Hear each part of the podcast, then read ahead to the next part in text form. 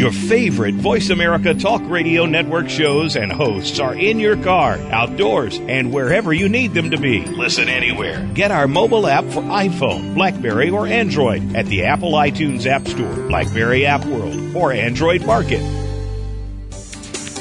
The following program is being brought to you on the Voice America Business Channel. For more information about our network and to check out additional show hosts and topics of interest, please visit VoiceAmericaBusiness.com. The Voice America Talk Radio Network is the worldwide leader in live Internet talk radio.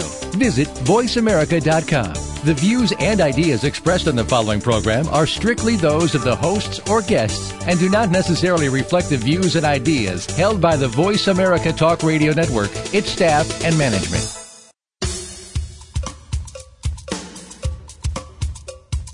Good morning, and thank you for joining host Cheryl Esposito for an intriguing hour of leading conversations. Each week, Cheryl brings together big thinkers to the Voice America Business Channel. Now, here's your host, Cheryl Esposito. Well, good morning, everyone, and welcome to Leading Conversations. This is Cheryl Esposito. Our guest today is a very special man, Dr. Ken Druck, who is author and psychologist, one of the nation's pioneers in personal transformation. He's a leader in male psychology. His book, The Secrets Men Keep Breaking the Silence Barrier, was a great bestseller. He is an expert in parent effectiveness and healing after loss. He's most recently focused on the art of turning adversity into opportunity, and that's demonstrated with his brand new book, The Real Rules of Life Balancing Life's Terms with Your Own. And welcome to Leading Conversations. Thank you, Cheryl. It's so good to be with you. It is great to have you here. Where are you today? I'm in San Diego, a little bit north of San Diego, uh, nestled on the ocean, a place called Del Mar, right near where they play the uh, the uh, golf tournament, the Torrey Pines Golf Course. Ah, beautiful place Yep. in the world. It's my it's my special corner of the world, mm-hmm. and if you were looking out the window right now, you would see a beautiful lagoon and a little stream running through it, which I call my river of life, and it empties out Oh. into the beautiful ocean, and it's where all little halibut come in to to grow big, and uh, or all the migrating birds chase the halibut, and occasionally a deer wanders in. So it's Oh. not what you'd think San Diego normally is. Right. It's very, it's my waterfront property. That's fantastic. That's great. So, Ken, I you have so much going on in your life. You have had um, you have what we call really lived life out loud. Um, as a psychologist, you have a particular capacity to see into life. I call that, you know, a way of really seeing that some people don't have. And you know, I'm curious about just go back to when you first started doing work in what's called male psychology. What is that work? What does that mean? Well, you know, I was Cheryl. I I um, was one of these young dads who was looking around, who had uh, wonderful friends um, and a, a very blessed life, actually in Colorado at the time. And what was exploding, women's centers were going up like fast food restaurants around the country. Right. Uh, women's studies programs, books for women, uh, this entire empowerment movement, awakening and awareness for women. And uh, I started, and I was going, all right, you know, we're human. We we may cry on the inside. We're different in that sense. Um, you know, and we've gone through all this basic training as men, and we need to start humanizing the experience of being a, a, a man, especially because we're dads, many of us, and we're either going to transmit and pass on the worst posing and posturing version of what it means to be a man, or we're going to be real people. And uh, for me, the vote was clear: we're going to be real people. So. I, w- when I was doing my doctorate and it came time to, to select a doctoral thesis, I started looking into this burgeoning psychology of men area. And there were a couple of people, smatterings around the country and around the world, of other guys like me who were looking at what did it mean to be a man? How how how did we grow as men? What have we been taught? Uh, what parts of that are real and true and build a foundation on, and what parts of it are absolutely either irrelevant or destructive to our relationships, especially as dads. And uh, that became a passion of mine, and it was really my first life and first career. Wow. So, Yep. how did that then influence um, how you evolved? Who was the real person, Ken Druck? the, real person was somebody who had uh, had vulnerabilities, had insecurities, had dreams, had a tremendous amount of sensitivity. Uh, because if you're a sensitive guy, you know you've got to manage that in the world. You get killed if you don't. so um, it, it was like, you know, wait a minute. I I feel things. I walk into a room and I intuitively sense what's going on. Um, as a matter of fact, I connect and converse more. I, I was raised in a household. My my dad was working extremely hard, and and uh, emotionally and physically not there a lot of the time. And I learned the language of the personal, I call it, from a, a big sister and from a mom who was very verbal. And so uh, there was a tremendous awakening in me, and as I spoke with other men who were also o- willing to be transparent, there was kind of this collective awakening that, my Mm. God, we're real. We feel things, we want things, we have dreams, we we have insecurities and blind spots, um, and we're alive. And so I started this seminar and traveled around the world for about 12 years with it, called Alive and Male and had the blessing of being able to do that in all different parts of the world where men turned out to be pretty similar Wow. Do you think on that the inside. On the inside, right? Yeah. Well, that's a good point. Do you think that the um, that there has been a real shift? Do, I mean, do you see that this is becoming more the norm, or is it still kind of underground? Both both are true. Um, we we have hands-on dads. Know, I'd like to believe that the body of work that we did through the 70s and 80s and 90s on the in the psychology of men and and the things that we were writing about and the explosion of awareness led, if nothing else, it led us to be better fathers and better dads, to really show up and to be hands on fathers. And I think we've made a tremendous amount of movement and progress as men into being hands on, hearts on dads, you know, where where we are really showing up for our kids and we're presenting ourselves more authentically. It's not just our job to raise our kids with quotes around that word. It's our job to be real to Right. show them, you know, what it really means to be a human being who's a male and and to transcend that male basic training that has us being non-expressive, non-communicative, posing and posturing, um, competing with other men rather than connecting with other men uh, directly, and so on. Wow, that sounds delightful. You know, I, um, as you know, my the man in my life, my husband Mark, is very much like that. You know, and and we've been together for 33 years, and that was one of the things that truly struck me when we first met was he was really someone who paid attention, someone who um, let his heart be seen. And, you know, in my mid 20s, that was new. You know, that was um, something that I hadn't seen very much of. And, you know, at first I kind of thought, oh, he's just a nice guy. And of course, you know, nice guys were just nice guys. And then because he was a bit persistent, I thought, wow, well, this is a nice guy that I might have something with. Wow. A nice guy with fire. Wow. Yeah. Yeah, and so, you know, it has continued to be a great love story all these years, and I'm so blessed and fortunate for that. And um, Well, you guys are amazing. You guys are an extraordinary couple, and uh, even what you're doing, even your upcoming, what you're doing together is amazing, and I think every couple should try it.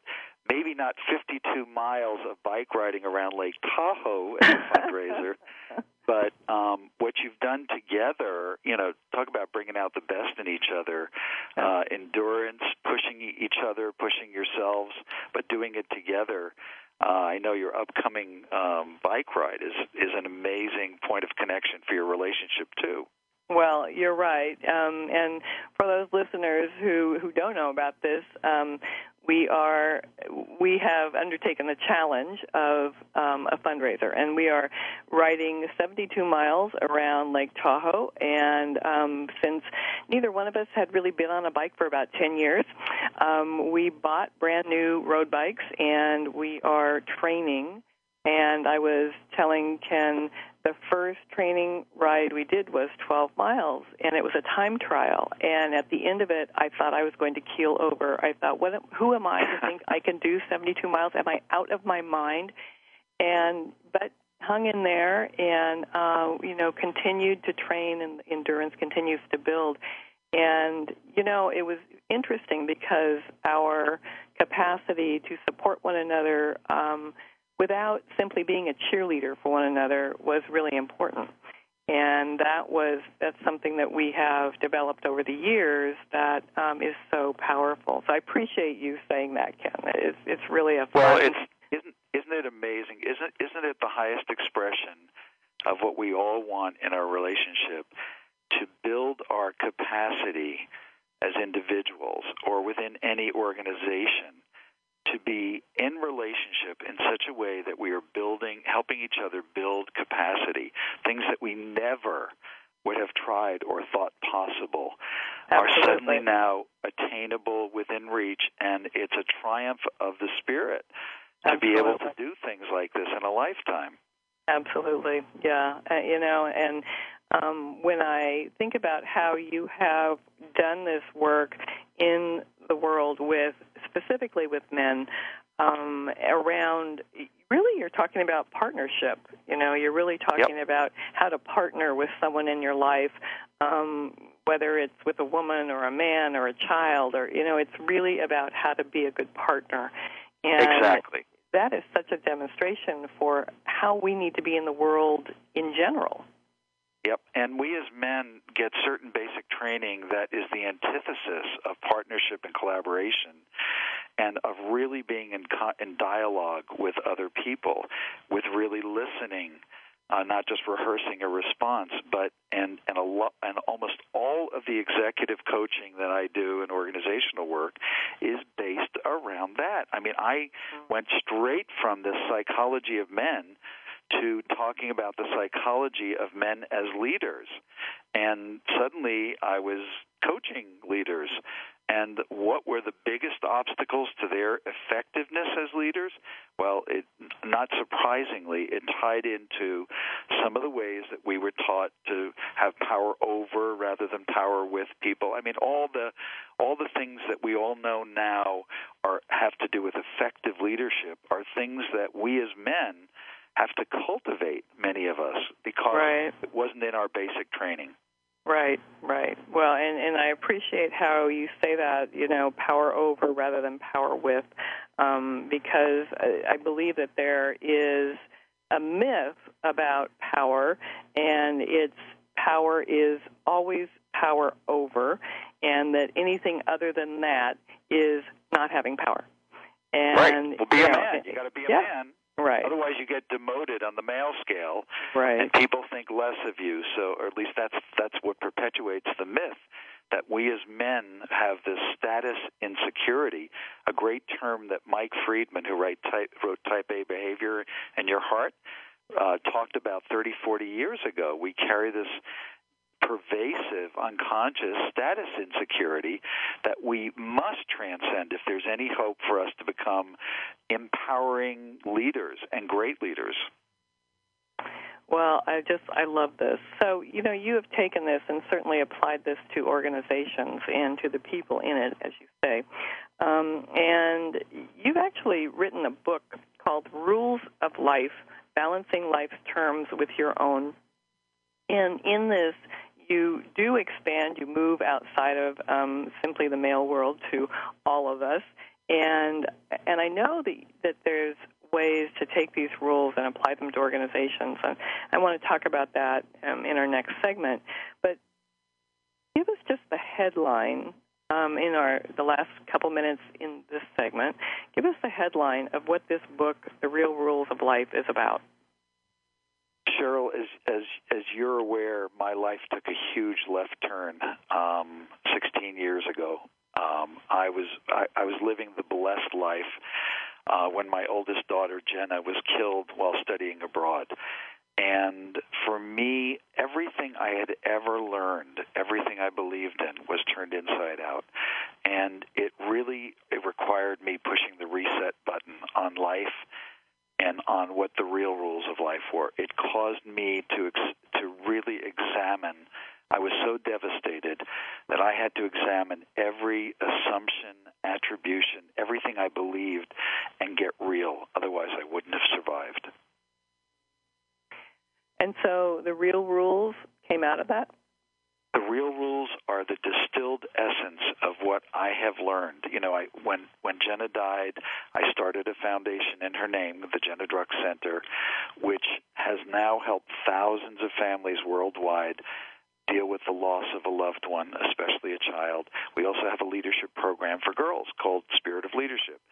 But what I have learned from working with families after 9/11 because as you know, I've become the go-to guy when there's a tragedy or a disaster, whether it's yeah. Hurricane Katrina yeah. or 9/11.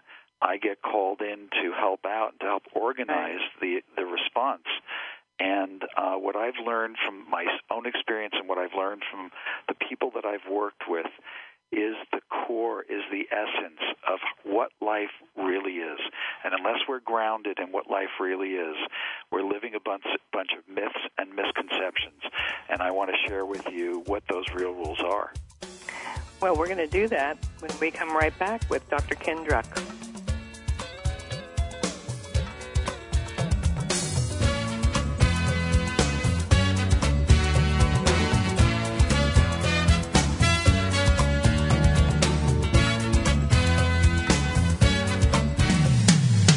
When it comes to business, you'll find the experts here. Voice America Business Network.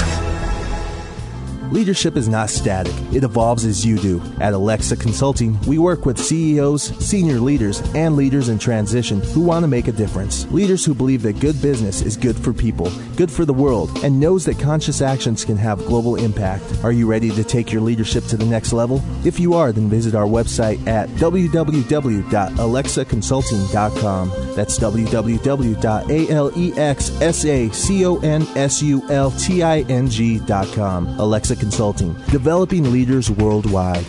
Are you feeling slammed and suckered in today's stock market? If so, then you need to tune in to Profitable Investing with Jordan Kimmel. Every Thursday at 8 a.m. Pacific Time, Jordan Kimmel will train you in what you can do to beat up the big boys on Wall Street, as well as share his secrets to success so that you can buy and sell like a profit pumping pro. Grab the bull market by the horns and listen to Profitable Investing with Jordan Kimmel every Thursday at 8 a.m. Pacific Time right here on the bottom line in business talk, Voice America Business.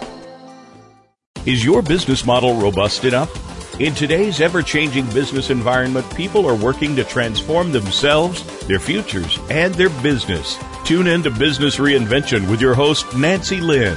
To stay ahead of the game in business, you have to constantly reinvent yourself and your organization. With Nancy's experience and that of her guest experts, you'll learn from stories of inspiration, innovation, and forward thinking. Listen for Business Reinvention live every Monday at 4 p.m. Pacific Time, 7 p.m. Eastern Time on the Voice America Business Channel.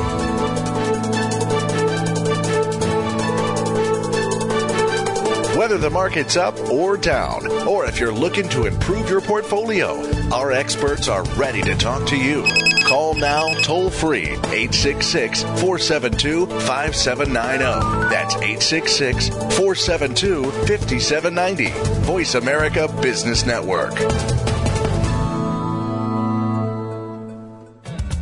We appreciate you joining our leading conversations today. If you would like to participate in today's conversation, please call us now at 1 866 472 5790. That's 1 866 472 5790. Now back to your host, Cheryl. Well, welcome back to Leading Conversations. We are speaking this morning with Dr. Ken Druck. So, Ken, before we went into break, uh, you you talked about you gave us a headline on your new book, "The Real Rules of Life: Balancing Life's Terms with Your Own." So let's talk about some of these rules, and then I want to talk about how they apply to us today. Um, and you know, there's one rule that I know you could talk about forever. We could all talk about forever, but it's the first one, and um, it's called "Life is not fair; it's more than fair." So, what is this? Isn't that crazy? I mean, yeah. we all know it's the first and most obvious one. Life is not fair. Every single one of us has arrived at that feeling, even if right. we didn't say the words. Right. Something happened. We put a beautiful blueprint together for something wonderful to happen. We worked our tail off to make it come true. And, and, you know, we put every bit of sweat equity into it, and then it doesn't happen, or something else right. happens, and we're standing there in the moment of this is not fair. I I signed up for this to work. I did A, B, and C was supposed to happen, and this is not what I signed up for. So how we respond in that moment uh, whether we, we're sitting there feeling betrayed, whether we're sitting there um, wondering what went wrong, who's at fault, what did I do wrong, what did you do Uh-huh. wrong, looking for feeling like a victim, looking for somebody to blame, feeling abandoned, whatever it is. We've all stood in that moment, but how we transition from that moment defines our character. How we begin to embrace plan B, how we act with humility and understanding that, and this is real rule number three, there are no deals. Uh, We think we have a deal. And until Right. you have put out in front of you all the unconscious, unspoken deals that you think you've made with the universe or all the forces that are more powerful than yourself or the forces in the universe that we have to coexist with, like gravity, um, you know, until we know what deals we think we've made, mhm. uh, we're operating without an awareness of the fine print of life. So right. there are right. no so life is not fair. We all know that. You know, I woke up in the middle of um you know, I, I fell to my knees um when the phone rang and somebody was on the other phone from 10,000 miles away telling me that my daughter had been in a terrible accident. Um my whole every cell in my being turned inside out. Um plan A was over forever and life was not fair and I spent a lot of time you know looking at feeling like life is not fair. And until I realized that you know what these are life's terms.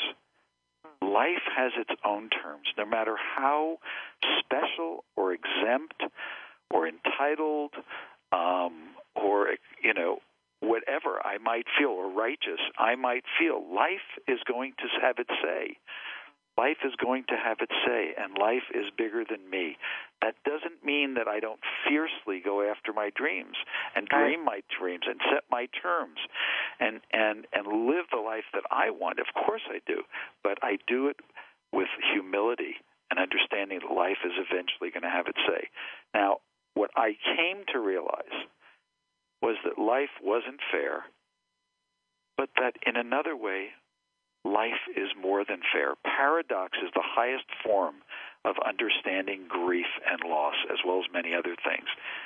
Life is more than fair. What are we doing spinning through space on this little blue planet, breathing, having bodies that know how to digest nourishment and eliminate waste, um, being able to take air, nutrients out of the air, being able to be conscious and awake and alive and connected to other people and be able to love and be able to create and be able to be on the radio with you right now those are the simple miracles that that we are surrounded by we're immersed in every day so life is more than fair I love that.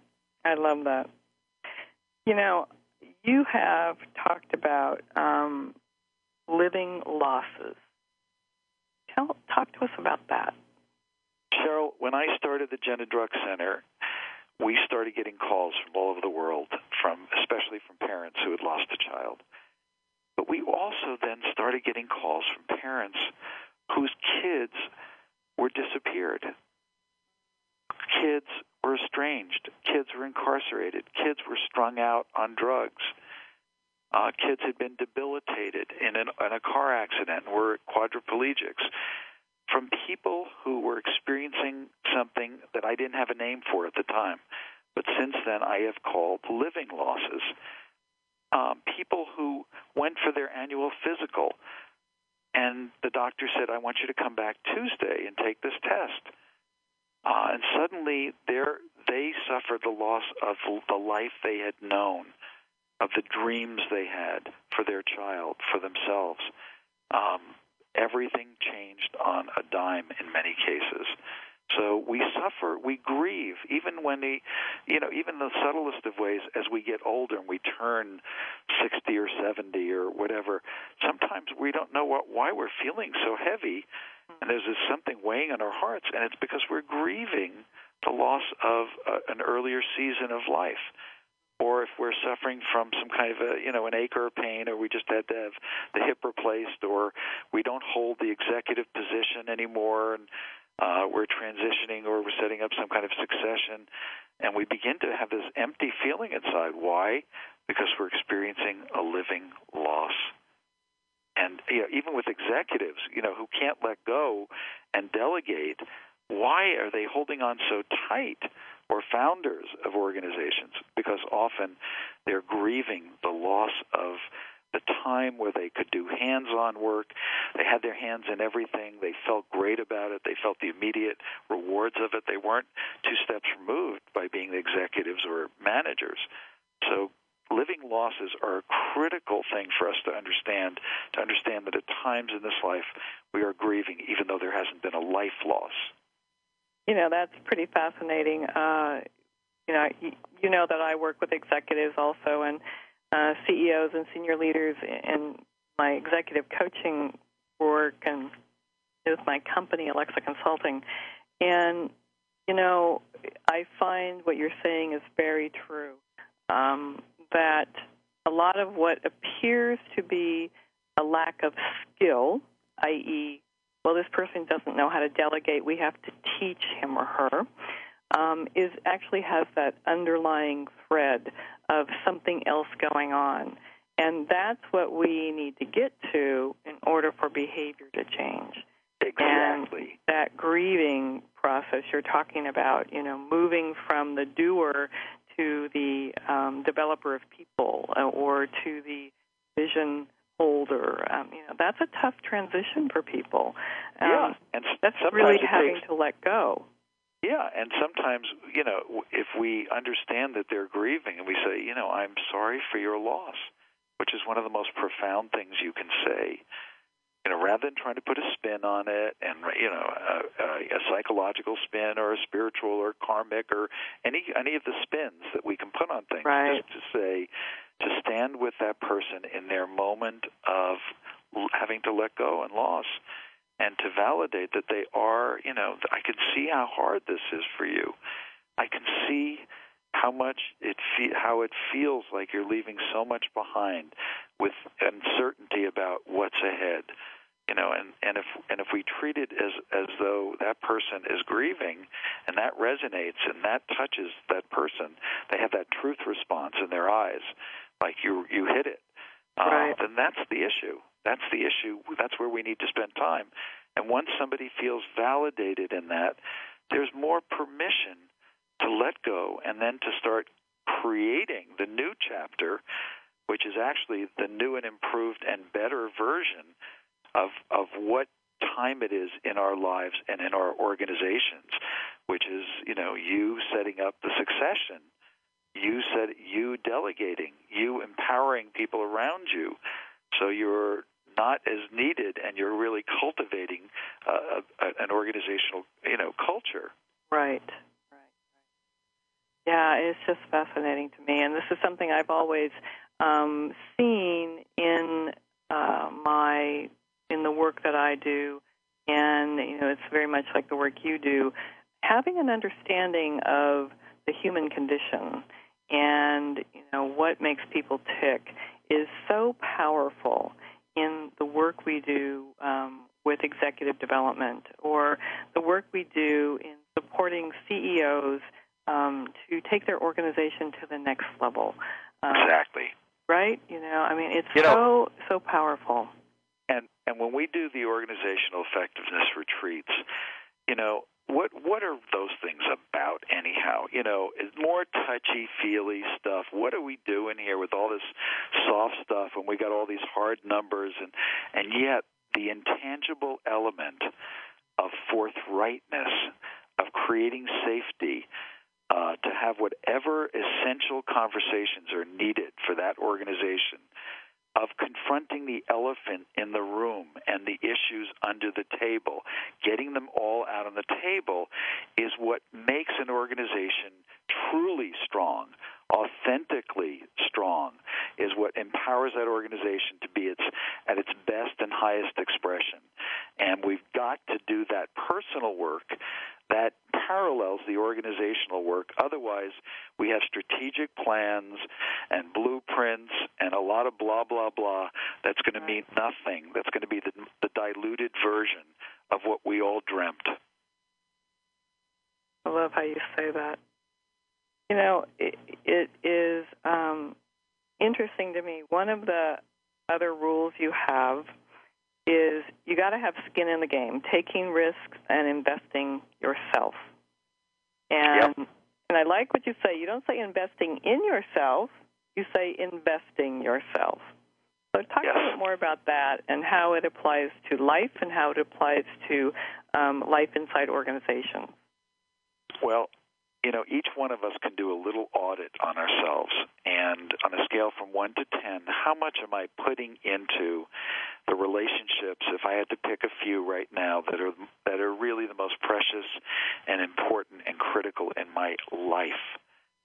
And if I had to scale 1 to 10, how much do I invest myself, heart and soul, in my work? How much of myself am I really putting in on a scale from 1 to 10? And the truth is that until we put some skin in the game, until we invest ourselves, we put something on the line. We put our hearts on the line. We put ourselves and our efforts on the line. We dare to dream and set a goal and go for it and get whatever's whatever's in the way, get it out of the way. Deal with it. Um, even if it's our own resistance or our own fears, whatever it is, deal with it. Make the investment. Sometimes we play like we've got forever. Sometimes we play like we're just going through the motions, waiting for life or waiting for something to happen in the future. And I would suggest that the way to the best path to the future and to the positive future is to invest ourselves in this moment. That that light bulb that goes off that, you know, I mean something motivated you and your and Mike to, to do this bike trip, this incredible bike trip that you're going to be doing around Lake Tahoe. Some a little light went off and said, It's time. It's time to do this. And it's that light bulb of inspiration in all of us that needs to go off and say, you know what? This is not the rehearsal. It's time. It's time for me to invest, put myself on the line. If this is not a good fit, if this is not the right thing, then let me fail fast. You know, rather than lingering or malingering in something that might or might not be the right thing for me, whether it's a relationship, a job, um, or uh, some kind of a mode that we've gotten stuck in in our lives or our relationship with our kids. You know, this whole book is in some ways such common sense, and yet these are things that I think we get stuck in. Yep, they are. And and you know how when I think about all the ways that people because when when you're at the bottom of pain and the people who who for years were coming to the Jenna Druck Center for help because the, their whole lives had been obliterated and even in that moment that darkest most difficult moment of their lives there were places where they'd be running into walls. How could it couldn't have been more difficult and more challenging.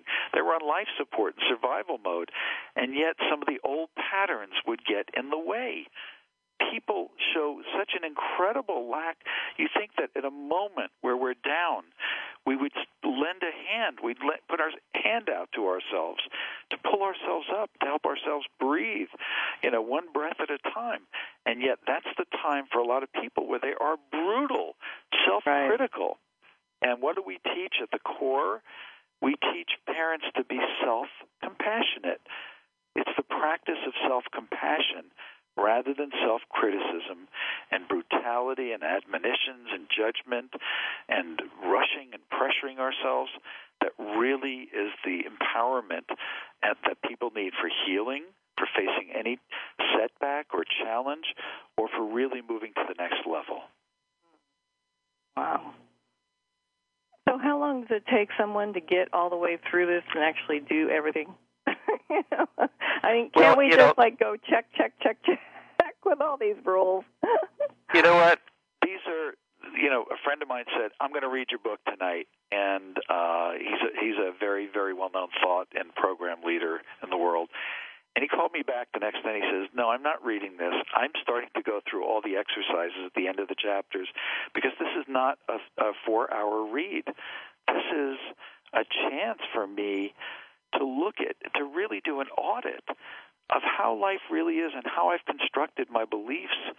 And, you know, even with all my new age thinking, you know, and he said, look, I'm the guy, you know, you call my answering machine and it says, you know, um, it's your choice to have a great day, you know. And the truth is, mm-hmm. there are days where that we're choiceless. We're in choiceless unknowingness. There are days we're in choiceless pain. There are days where we don't have that kind of a choice. And we need to be kind and gentle, compassionate and patient with ourselves, and be human. And uh, he said, This is really helping me reconnect with my own humanity. Hmm. I love that. Well, let's talk more about reconnecting with one's own humanity in our next segment. We come right back.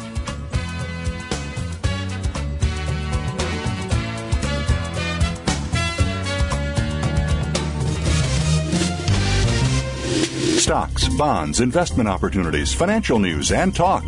We can help. Call us now toll free 866 472 5790. 866 472 5790. Voice America Business Network. Leadership is not static, it evolves as you do. At Alexa Consulting, we work with CEOs, senior leaders, and leaders in transition who want to make a difference. Leaders who believe that good business is good for people, good for the world, and knows that conscious actions can have global impact. Are you ready to take your leadership to the next level? If you are, then visit our website at www.alexaconsulting.com. That's www.alexaconsulting.com. Alexa Consulting, developing leaders worldwide. Are you in a workplace filled with harmony or chaos? Is it your boss causing undue stress, or is it your coworkers? Maybe it's the work you're doing. Maybe it's the work environment. You need real solutions from someone who has over 25 years of workplace consulting experience. Tune in to Today's Workplace with Emery Mulling, your at work expert.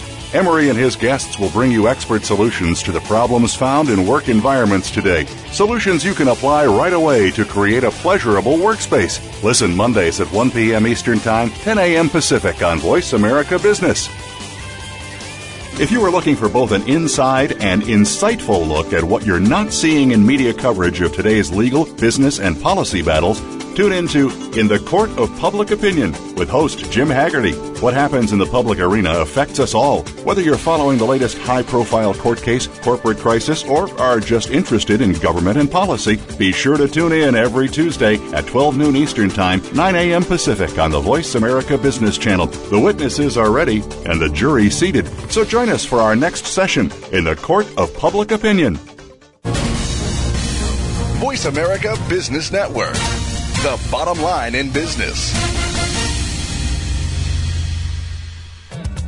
We appreciate you joining our leading conversations today. If you would like to participate in today's conversation, please call us now at 1 866 472 5790. That's 1 866 472 5790. Now back to your host, Cheryl. So we're speaking with Dr. Ken Druck today. This is Cheryl Esposito on Leading Conversations. So in this conversation, Ken, we have moved through, you know, how people need to look at themselves in order to look at life, and we've talked about the impact of the self on the organization. Um, I love what you said about someone reading your book telling you that the book is really teaching him how to reconnect with his own humanity. That's beautiful. And so, talk a little bit about reconnecting with one's own humanity and how that then influences or impacts organizations as a whole.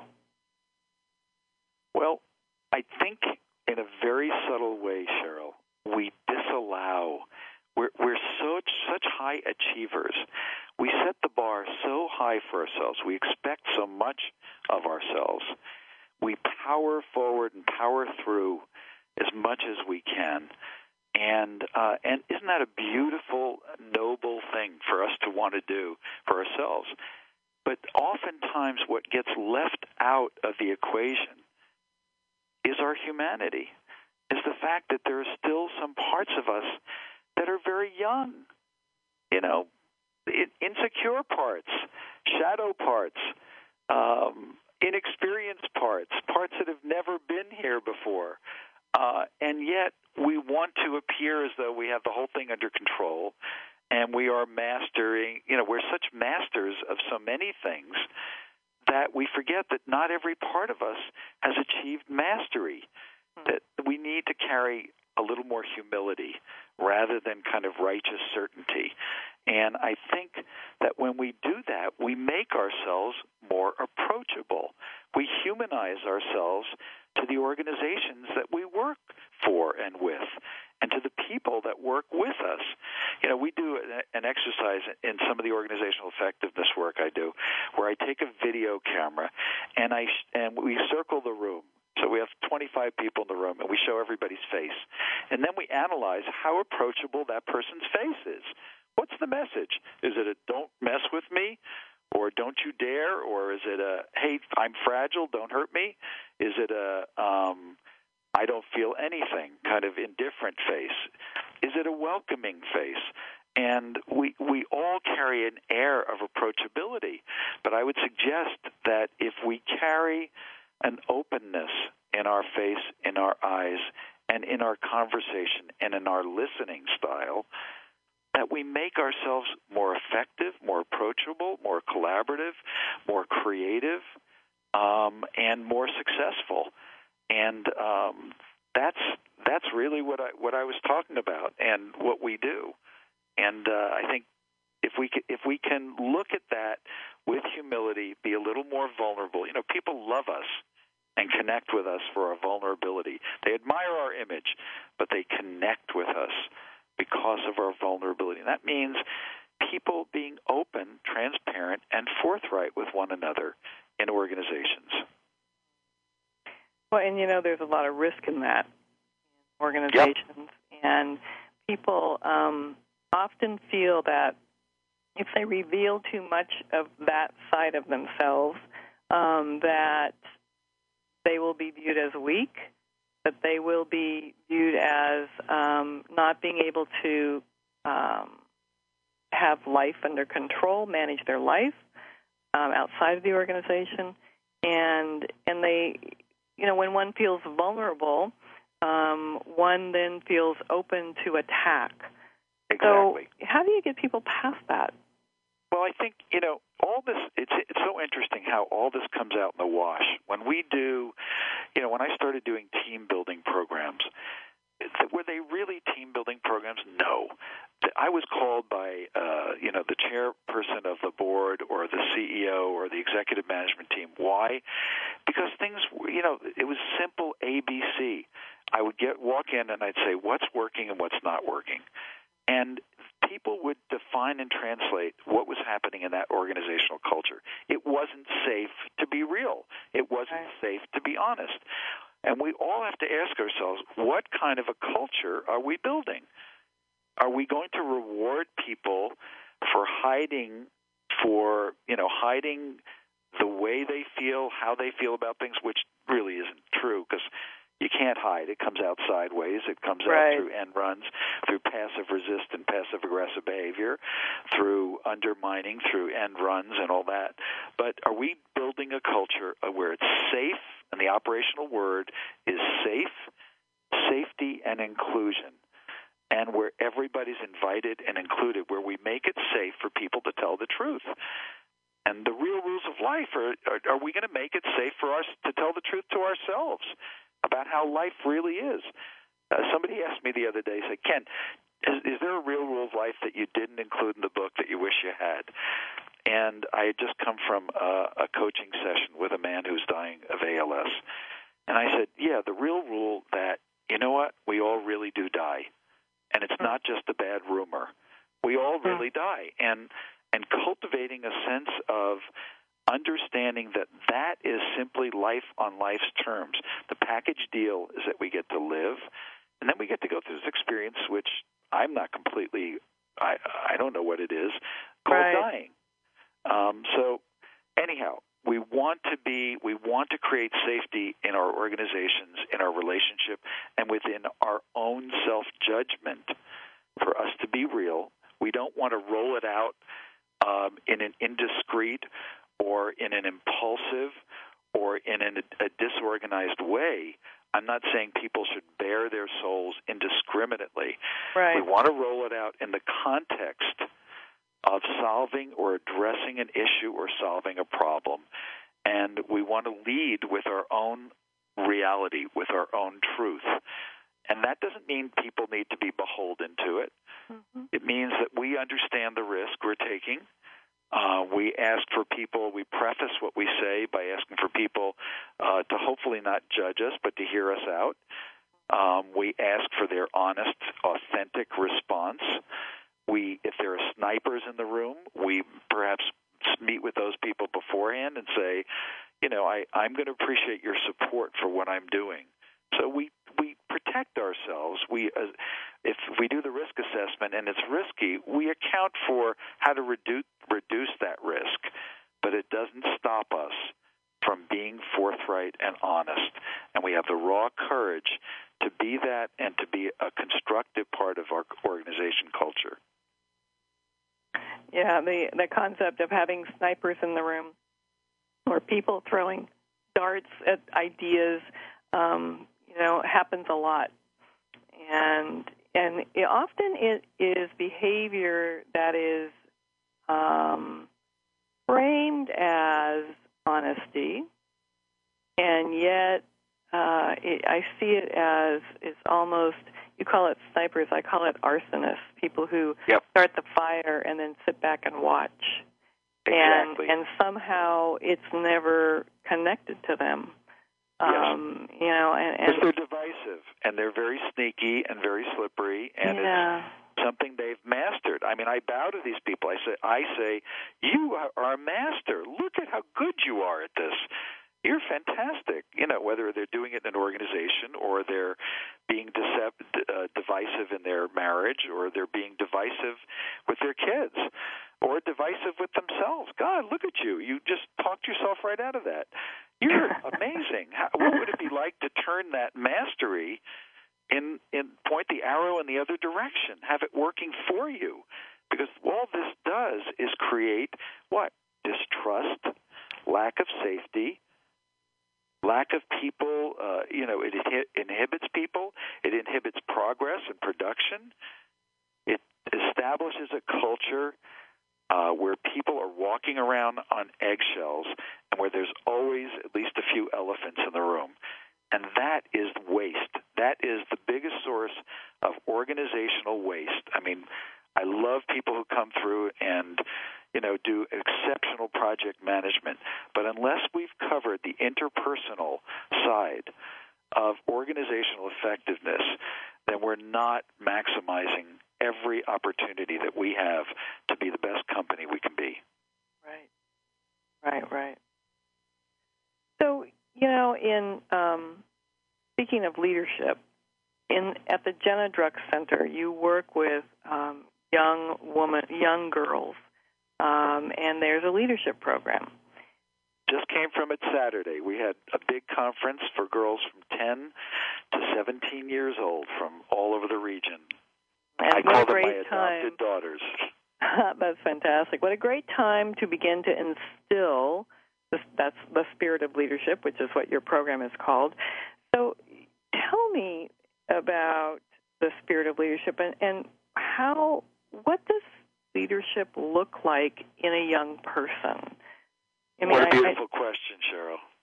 Well, first of all, I would love, you know, you know what would be the biggest treat for our girls would be to meet somebody like you and um, to hear your story. So here I am on your show inviting you to come down and be our honored guest with our girls.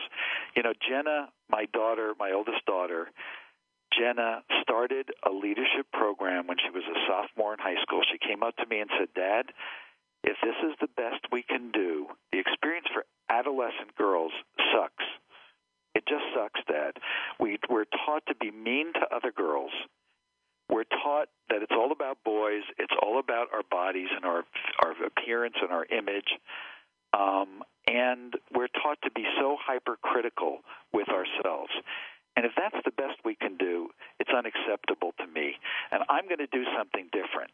And Jenna started a leadership program. So the Spirit of Leadership program is the template that she created at age 15 wow. saying, "Dad, I'm going to I'm I have a vision for a different kind of world for girls." And that's the world that we've created now for over 16,000 girls that have gone through our leadership training and development training. And the core of it starts with becoming a leader in your own life. So it starts with you as a girl.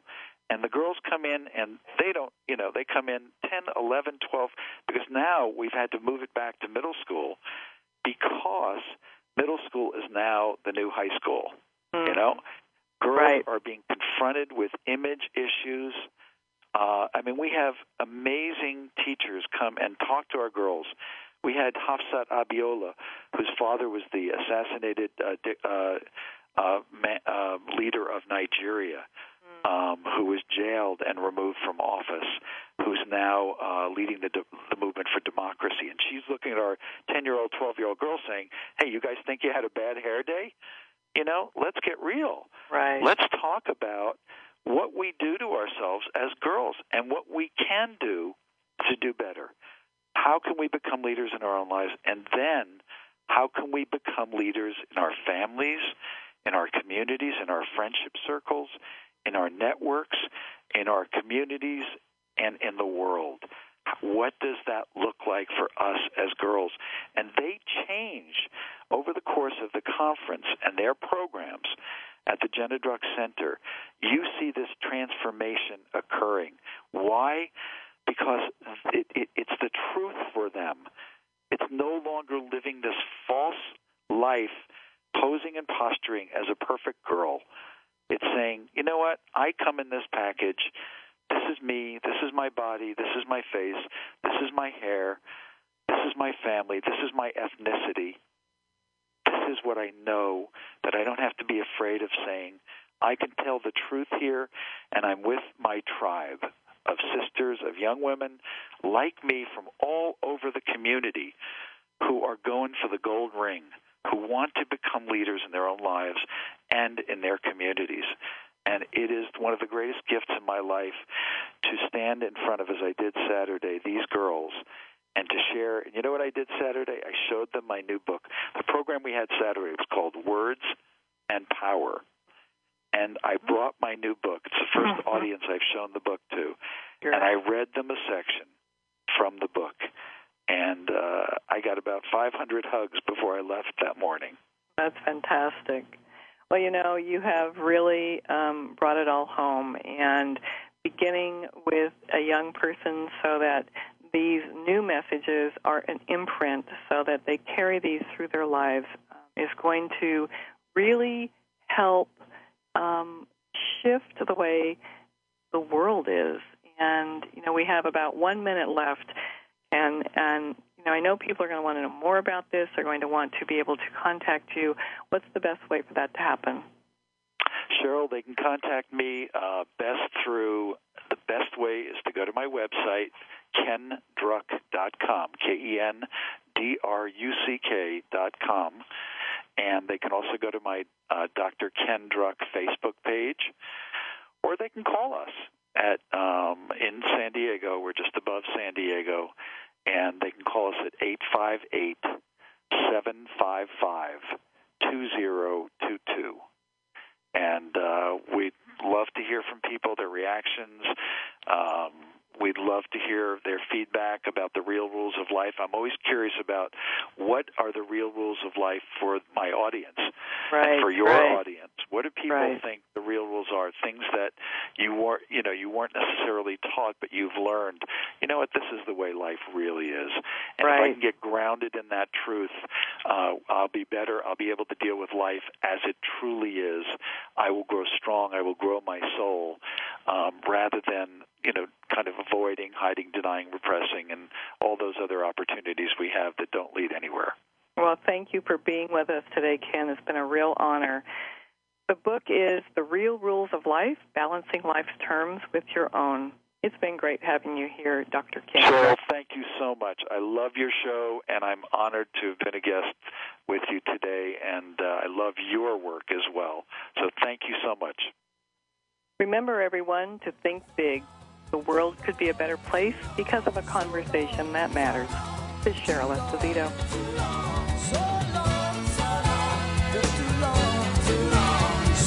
Thank you for spending this hour with Cheryl Esposito and leading conversations. You can listen live every Friday at 10 a.m. Pacific Standard Time on the Voice America Business Channel. If you have a question or comment for Cheryl, please email her at leadingconversations at alexaconsulting.com. That's L E A D I N G C O N V E R S A T I O N S at A L E X S A C O N S U L T I N G dot com. See you next week.